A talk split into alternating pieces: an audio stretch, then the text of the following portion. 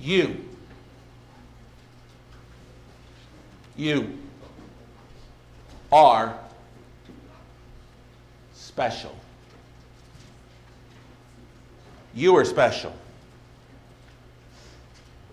You personally, you individually, you congregationally are special. In fact, you are so incredibly and unbelievably special and prized and cherished and beloved and unique, so treasured that you cannot even begin to understand how special you are. Now, you may be sitting there this morning thinking, I don't think so. You need to change your thoughts. And we're going to do that. Because you see, you may not think you are special. You may not feel this morning like you're very special. But I'm here to tell you right now this morning that in the eyes of God, you are so incredibly special that you can't even begin to get your mind around it. And this morning, we are going to take a look at that absolute truth, that absolute, undeniable, biblically verifiable, black and white, God-given truth. And we're going to do it in a sermon entitled and named after, guess who? You. The title of the sermon is, The Most Special People in the Entire World. The most special people in the entire world. Going to begin not by turning there, but just simply with a, a quick review with a section of Scripture that, that served a little bit as a, a theme for the month of December for us. And that's when it comes to our being strangers and aliens, as we've talked about in the book of First Peter. You will recall there in First Peter chapter one tells us about the, the priceless, the, the incredibly priceless and incomparable love and blood of our Lord Jesus Christ, to and through which those who are faithful and obedient are forgiven, redeemed, saved, and set apart from the rest of the entire world in heart, in mind, in hope, in love, in purpose, in action, in allegiance, in behavior, and in eternal destination. You are set apart by that, that incredible love and blood of our Lord Jesus Christ that we've just celebrated around this table. It's an awesome day to be a Christian. And it is because of those great and incomparable blessings that you who are in Christ have in Christ, Ephesians chapters one and two, that you now constantly crave and desire and want to hear and digest ever more and more and more and more of, of this Word of the living God, this, this Word of the living God that initially saved you when you heard it and you believed it and you obeyed it. And at that point that you did that, That, that word and all that you heard there and obeyed, it set you free and redeemed you to begin with. First Peter chapter one verse three through chapter two and verse three. And we've talked about this at length and, and how special and precious it is, that blood of Christ. And so you crave it. But the Bible goes on there in First Peter chapter one, sorry, First Peter chapter two, verses four and five. And I want you to listen to what it says. It says, coming to him as to a living stone, rejected by men, but chosen by God and precious. Jesus is precious. It says, you also, as living stones, are being built up to a spiritual house, a holy priesthood, to offer up spiritual sacrifices acceptable to God through Jesus Christ. And again, that's Second Peter chapter two, four and five. But we haven't gotten to our point yet. In verses nine and ten, it goes on to tell us that those in Christ, those who are under the blessings of his blood, who continually crave that word, as he talks about there in, in, in the early part of chapter two. It goes on to say this. It goes on to tell how you are a chosen generation, a royal priesthood, a holy nation. Watch it now. His own special people. If, if you're under the blood, if you've obeyed that truth which you were delivered there in chapter one and verse twenty-two, and you're craving that word now that, that, that originally saved you when you believed it and you obeyed it like, like a newborn baby, chapter two, verses one through three. And you're not rejecting it, you're just craving it all the time. That makes you a chosen generation, a royal priesthood, a holy nation, his own special people. You're special. And you have no idea how special you are to God. The word special in verse nine there indicates a purchased, prized, preserved, priceless possession. A priceless possession. To God, you are a priceless possession. His own special people. Listen. I know it's a holiday gift-giving season, and, and I know maybe some of us thought about as we were shopping for one another that maybe we'd buy this or that, but we, we looked at the price tag, and on some things, you know, some things we just can't afford. What is something worth? Something is worth whatever you're willing to pay for it. Is that right? If you're not willing to pay the price for something, it ain't worth it to you, right? You see something that's, be it a car or, or be it jewelry or be it anything, if, if it's way beyond what you're willing to pay for it, then it's not worth the posted price to you. Is that right?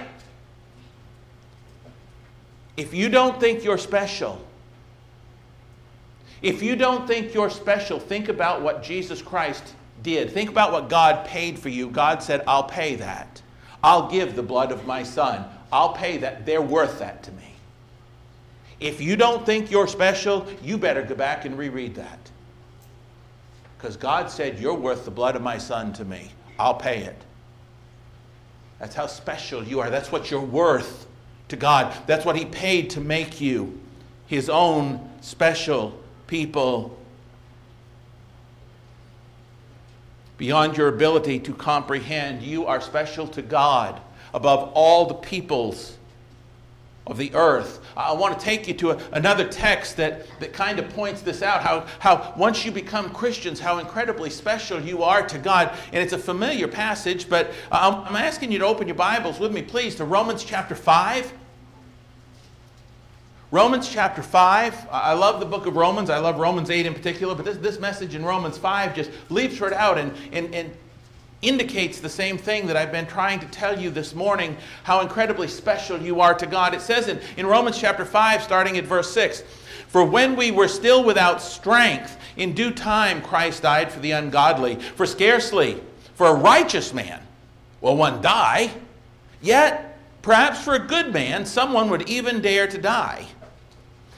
But God demonstrates his own love toward us in that while we were still sinners, Christ died for us. That's the most incredible thing. While we were sinners, Christ loved you so much, and, and you are so precious and special to God that in order to save your soul, in order to cleanse you, in order to have you with him for all eternity, because that's what God wants, while you were still a sinner, he was willing to give his son's blood. And Paul says in Romans five and verse nine, but it gets even better. Much more than, beyond that, having now been justified by his blood, we shall be saved from wrath through him. For if, when we were enemies, we were reconciled to God through the death of his son, much more, having been reconciled, we shall be saved by his life. And not only that, but we also rejoice in God through our Lord Jesus Christ, through whom we have now received the reconciliation. Praise God, you have no idea how special you are to God. If you have been attending regularly over the past few years, you've probably heard me on several different occasions make the statement that all God ever wanted. You can sum up the Bible pretty easily by saying that all God ever wanted is a people that would love, or, or all God ever wanted was a people to love, a people to bless, a people to treasure, a people to, to cherish, a people to call his own, a, a people who would then, by virtue of understanding that, that God just wanted to cherish them and, and treasure them and, and wanted them for his own special people, that they, in return, would come to love him and trust him and be completely devoted to him the same way that he was completely devoted to them. A mutual relationship of love and cherishing and, and trusting and treasuring.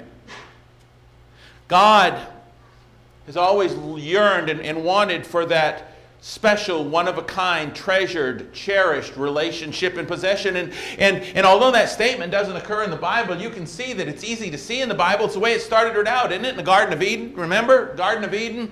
And, and God makes his creation. And this is the kind of, of relationship that he wanted with Adam and Eve right from the very beginning. And, and he had it. Until, until, until they decided to listen to and trust the serpent instead of God, or more than God. And their lack of trust in God, because they trusted the serpent who said something totally contrary to what God had said, caused sin to enter and divide them from God, and the relationship was broken. God was not going to give up. God wanted a, a, a people to love him like he loved them, to, to treasure and cherish in a mutual relationship. And so God, because this was something he diligently wanted, he tried again. And he declared and poured out his love and blessings on the children of Israel. In order to accomplish that, God, God with the children of Israel constantly declared and, and displayed his great love for them in some of the most easy to understand and unmistakable ways. And, and, and I want you to look at this. I want you to look at, at how he, he told them. And he, he told them how much he loved them, and, and he showed them, and he showered them with blessings, and he tried to, to, tried to treasure them and, and hold them. And, and all God wanted was for them to love him back enough to trust him and do what he said, and, and he could have this relationship. And, and I want to show you several passages in the Old Testament where, where God tried.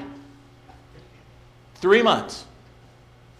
Just three short months after leading them to freedom out of Egyptian bondage, God began to tell them how much he loved them. Began to tell, well, he's told them in other places, but, but he begins to, to tell them of this great and incredible love he has for them, this, this very special and unique relationship that he wants to have with them, with, with them. He wanted to, to have this relationship that built on love and trust and cherishing that, that he could have with them and that they would have with and for him. Turn with me to Exodus nineteen, please, in your Bibles, and, and look at this. Look at God this morning as displayed in this text. God just wanted to enjoy that relationship with them and wanted them to enjoy and, and love and cherish that relationship with him. In Exodus nineteen, verse one, it says, "In the third month, after the children of Israel had gone out of the land of Egypt, on the same day they came to the wilderness of Sinai." Verse two, Exodus nineteen, "For they had departed from Rephidim, had come to the wilderness of Sinai, and camped in the wilderness. So Israel camped there before the mountain. Moses went up to God. The Lord called to him from the mountain, saying, 'This you shall say to the house of Jacob, and tell the children of Israel. You have seen what I did to the Egyptians, how I bore you on eagle's wings, and, and I brought you out to myself. Now therefore, if," it's conditional, "if you will indeed obey my voice and keep my covenant, then you shall be a special treasure to me above all people." Do you see it? God says, if you'll just listen to me, if you love me enough to trust me and you'll keep my commandments, God said, you will be a special treasure to me above all people. For the earth is mine, and you shall be to me a kingdom of priests and a holy nation. These are the words which you shall speak to the children of Israel.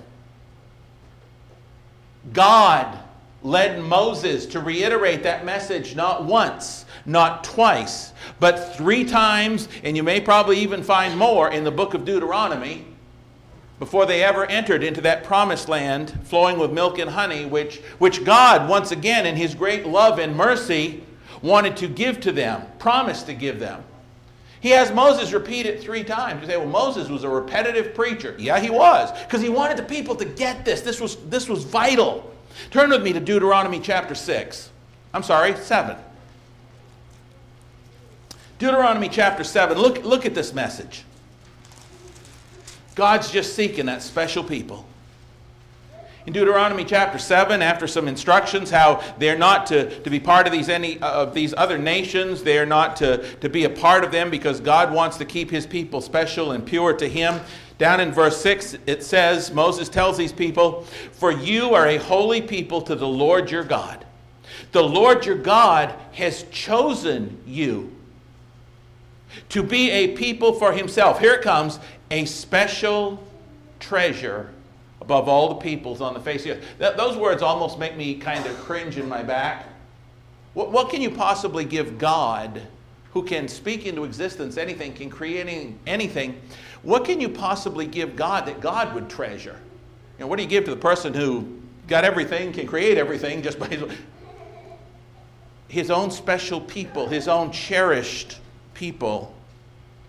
The Lord did not set his love on you, verse seven, or choose you because you were more in number than any other people, for you were the least of all peoples. But because the Lord loves you, and because he would keep the oath which he swore to your fathers, the Lord has brought you out with a mighty hand and redeemed you from the house of bondage, from the hand of Pharaoh. Look, look at this next part. Therefore know that the Lord your God, he is God, the faithful God who keeps covenant and mercy for a thousand generations with those who love him and keep his commandments. See, there's a part they had to play. God loved them and wanted them so much, but, but in return, when they saw God's love, they needed to be willing to trust him and do things his way and love him back and show their loyalty to him. Look in Deuteronomy fourteen at verses one and two. Again and again we see this message. Deuteronomy fourteen one, "You are the children of the Lord your God. You shall not cut yourselves, nor shave the front of your head for the dead. For you are a holy people to the Lord your God." And the Lord has chosen you, you, to be a people for himself, a special treasure above all the peoples who are on the face of the earth. And again in chapter twenty-six, yeah, he just kept hitting them with this because it's so important that they understood. It is so important to me this morning. It's so important, moreover, to God this morning that you understand how special you are. And so just like Moses, I'm, I'm doing the same thing. You need to understand this. Deuteronomy twenty-six, starting at verse sixteen. God just wanted that relationship. It said, "This day the Lord your God commands you to observe these statutes and judgments. Therefore you shall be careful to observe them with all your heart and with all your soul. Today you have proclaimed the Lord to be your God, and that you will walk in his ways and keep his statutes and commandments and his judgments, and that you will obey his voice." The people saw the love of God. They saw the power of God. And they said, yeah, we're gonna, we're gonna cherish him and treasure him and obey him and love him and trust him. And as, as he goes on in verse eighteen, he, he talks of God and his reciprocal love. It says, "Also today the Lord has proclaimed you to be his special people, just as he promised you. You proclaim that you belong to God. And you're going to love him and cherish him." If I can use my own words, you're going to be, he's going to be everything to you. You have proclaimed him to be the Lord, and, and the Lord has proclaimed you're his special people, just as he promised you, that, that you should keep all his commandments. What a God. What a great God. What a loving God. What a compassionate God. What, what, what a God who can create anything that just wants his own creation to love him back and to be his, his special people. And, and Moses, tried to make these people see what a special thing that was and how special they were to God. Back in Deuteronomy four, turn back there with me, would you please, in Deuteronomy chapter four. And it's a two-way, it's a two-way relationship here, as, as we said. Verse one, now, O Israel, listen to the statutes and the judgments which I teach you to observe, that you may live and go in and possess the land which the Lord your God, the Lord God of your fathers, is giving you. Now Deuteronomy four and verse two. Watch this. You shall not add to the word which I command you, nor take from it, that you may keep the commandments of the Lord your God, which I command you. That was their love and trust. Your eyes have seen what the Lord did to Baal Peor, how the Lord your God has destroyed from among you all the men who followed Baal of Peor.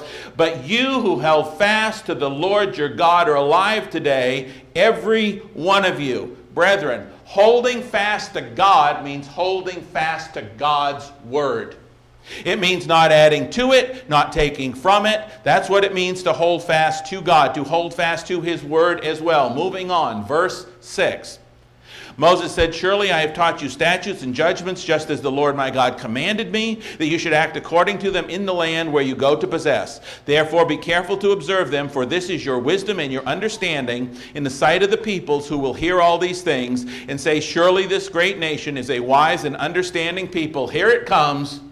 For what great nation is there that has God so near it, as the Lord our God is to us, for whatever reason we may call upon him? And what great nation is there that has such statutes and righteous judgments as are in all this law which I set before you today? Only take heed to yourself and diligently keep yourself, lest you forget the things your eyes have seen, lest they depart from your heart all the days of your life, and teach them to your children and grandchildren. And he goes on. One common unifying feature that we see in all of these passages is that God, because he so deeply wanted his own special people, God would go to any lengths for them. God, God would do anything necessary to love and cherish them and protect them and bless them. He's going to, to give them promised land, even though he knows that they're not going to stay faithful in this relationship. And the thing is, is once they saw how good God was to them and, and how much he wanted to treasure them, the, the message here in Deuteronomy four is that God just wanted to be treasured by them. God wanted to be loved and trusted and cherished and treasured by them. Enough that they would keep his commandments without addition or subtraction. But, but we know the Old Testament confirms that they didn't, they didn't hold God up there on that pedestal. They didn't cherish him with everything they had. We know how the Israelites time and again just cast the word of God behind their back. They, they rejected God's prophets. They, they threw them away, and it resulted in their losing their very special standing in relationship with God. As God confirmed himself in Hosea chapter four, verses six through eight, when he said, my people are destroyed for lack of knowledge.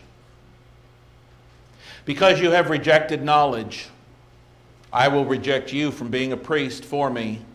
Because you have forgotten the law of your God, I also will forget your children. The more they increased, the more they sinned against me.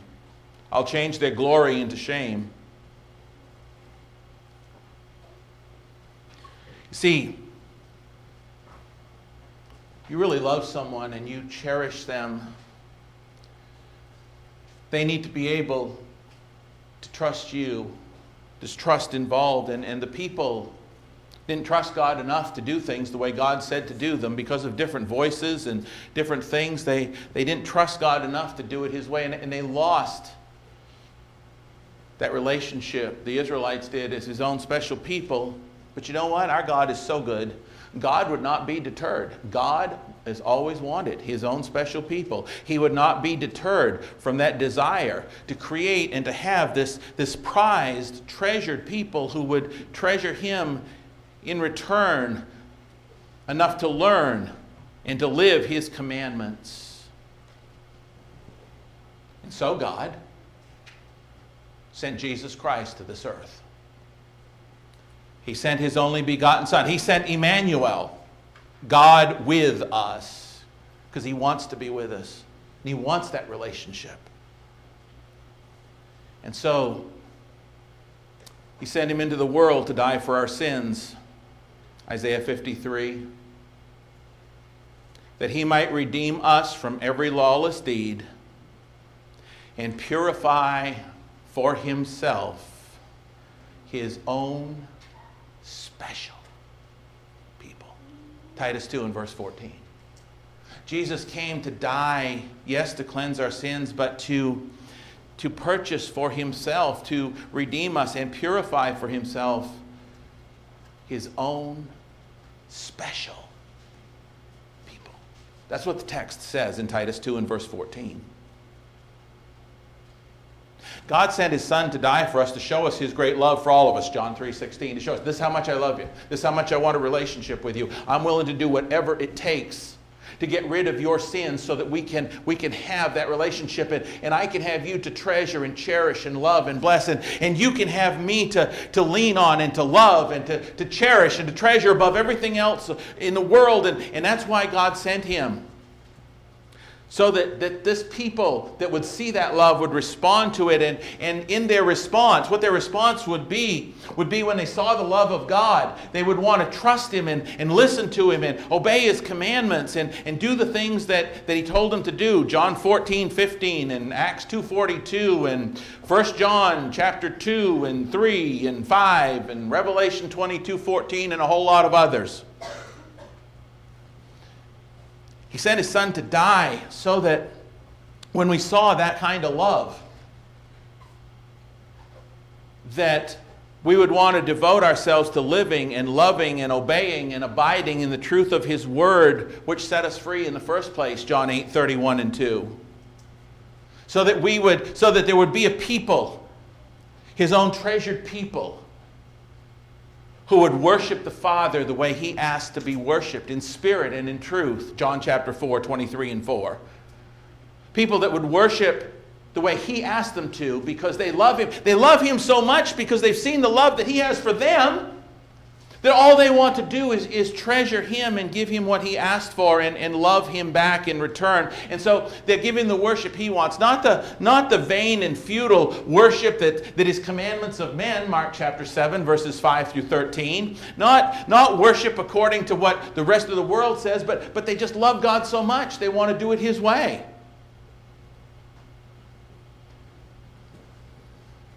And you know, when they do that, they become the special people that God is seeking to worship him, the kind that God always has wanted, always has sought to worship, worship him. I can say this, the kind that God has always sought to worship him, the kind of people that God continues to seek to worship him, John chapter four, verses twenty-three and four, and the kind of people that God always will be seeking to worship him. You see, in every one of these examples that we looked at from Genesis forward, the story's always been the same. God shows his love, says, I want you to be my people. Do you love me enough to trust me and do it my way? Do you trust me as God? Adam and Eve trusted the serpent, the Israelites trusted the nations around them, and so God sent his Son.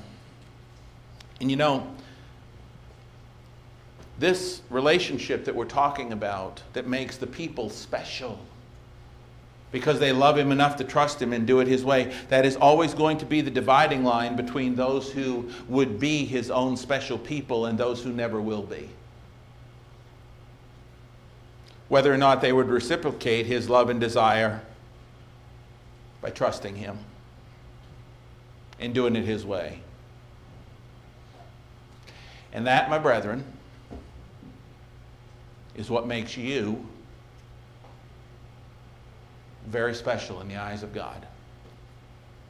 That is what makes you the apple of his eye, as he alludes to such people in Psalm seventeen and verse eight. That makes you that spiritual crown of glory or royal diadem in the hand of the Lord, that God described in Isaiah sixty-two and verse six. That makes you, those who are his own personal precious possession, that makes you his jewels or special treasure that he describes in Malachi chapter three, verses sixteen through eighteen.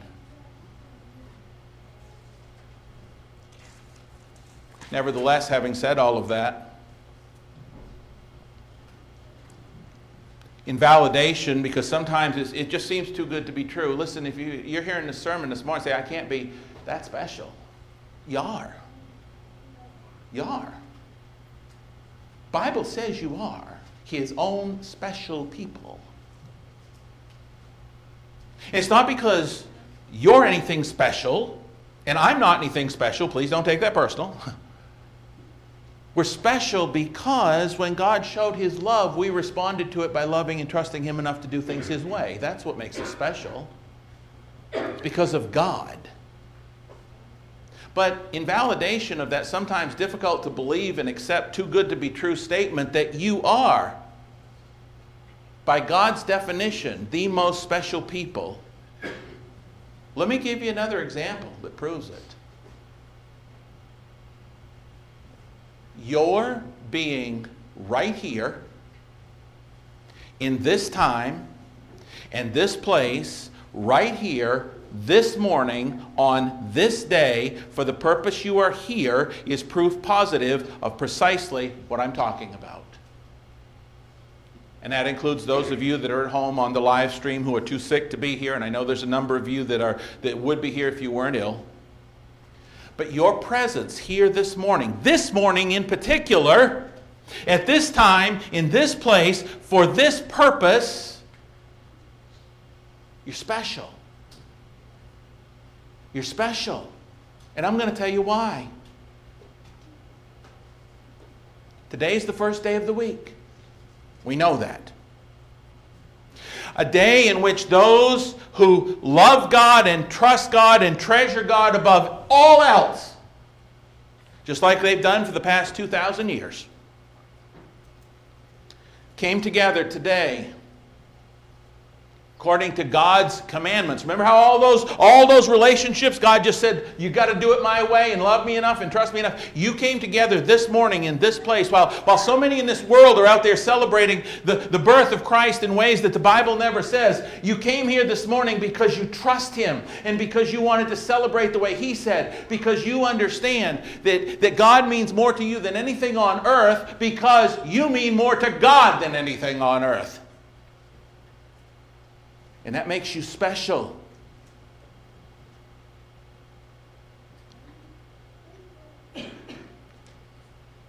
Because you worship his only begotten Son the way he specifically said that he wanted to be remembered and celebrated. Luke chapter twenty-two, verses seventeen through twenty. Again, because all that matters to you is that you know how much you matter to God. And you just want to return that love. And, and you don't, you come here this morning to, to do what you do the other fifty-two Sundays, fifty-one Sundays of the year, fifty-two next year because it's fifty-three, but anyway. You come here this morning to, to do what you've done without the addition of anything man-made or, or any unauthorized elements according to your own or somebody else's desires. You came here this morning. And you understood that, that you don't need candles and Christmas trees and different ways or days to worship, and you don't need instruments of music, and you don't need all of that stuff, all of those additional things that God never said or authorized. Because you understand worship's not about you, it's about him. Amen? It's not about you. It's not about Doug Dingley. It's not about Joel Powell. It's not about Cheryl. But it's not about any of us. Worship isn't about us. If we, if we were going to die and buy our own church or whatever we do the way so many do today and set up our own religion, yeah, we'd probably do it different, but that ain't the way God did it. And God's the only one that could die for you. Forgive your sins, as we talked about this morning in the Sunday morning adult class. Such people that only worship according to his desires and the way he said in the scriptures are very special and treasured and cherished by him because you tell him that you love him enough to trust him and his judgments. That's what you're doing right here, right now. That's what God has always wanted. And that's only an example, one example. There's, there's another example that once again says that you are special above all the peoples on the earth because you love and trust God. And, and that's how you were saved. It's how you were saved, how I was saved. There's a lot of teachings in the world today by those who won't take God at his word that say you can be saved through all of these different channels, all of these different processes. But God doesn't say that. And because, because he's shown you his great love on the cross, and because you, you love him so much in return, you're willing to trust him how he said that you respond to that blood and you respond to that love, and, and you are saved. And so many of you in this room this morning have done that. You've, you, maybe you grew up thinking different. Maybe you had families where you were taught different. Whatever the case may be, maybe you weren't taught at all. Who knows? Maybe you was more like me. But at some point, somebody said to you, look at what God said you got to do to be saved. And, and so you did, and you studied it. Maybe some of you were blessed enough to grow up in the church. But some of you had to make a decision. Am I going to trust what my parents or grandparents or somebody else always said? Am I going to trust what the T V preacher said? Am I going to trust what this doctrine said or what the internet says? Or am I simply going to take God at his word and trust what he said? Because I know how much he loves me. And I'm going to turn around and love him and trust him and treasure him and cherish him. And I'm just going to do it God's way. And I don't care what anybody else says. Many of you have done that. There's some here in this building this morning that have not done that.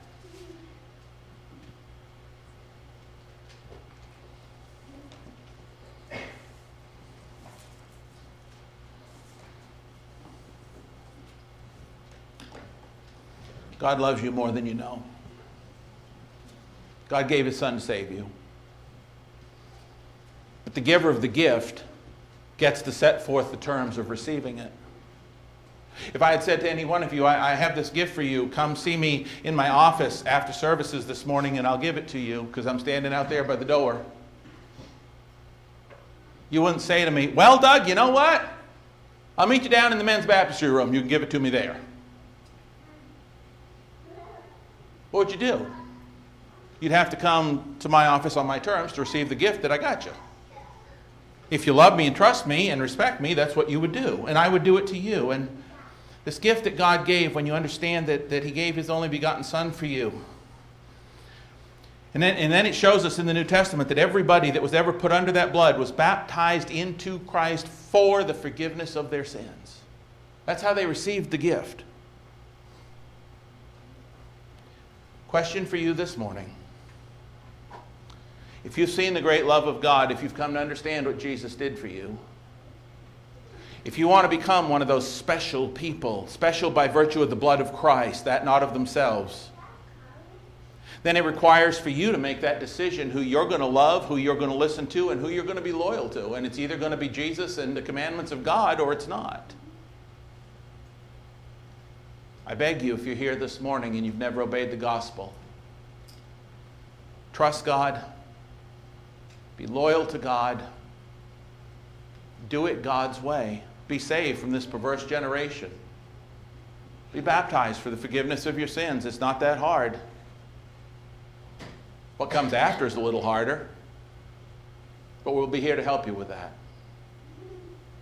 Who do you love? Who do you trust? Who are you going to be loyal to? If you struggle being loyal to God, we'll pray for you. If there's anything we can help you do this morning to be more of that special person who just loves and treasures God above all else, we'll gladly help you right now as we stand and sing.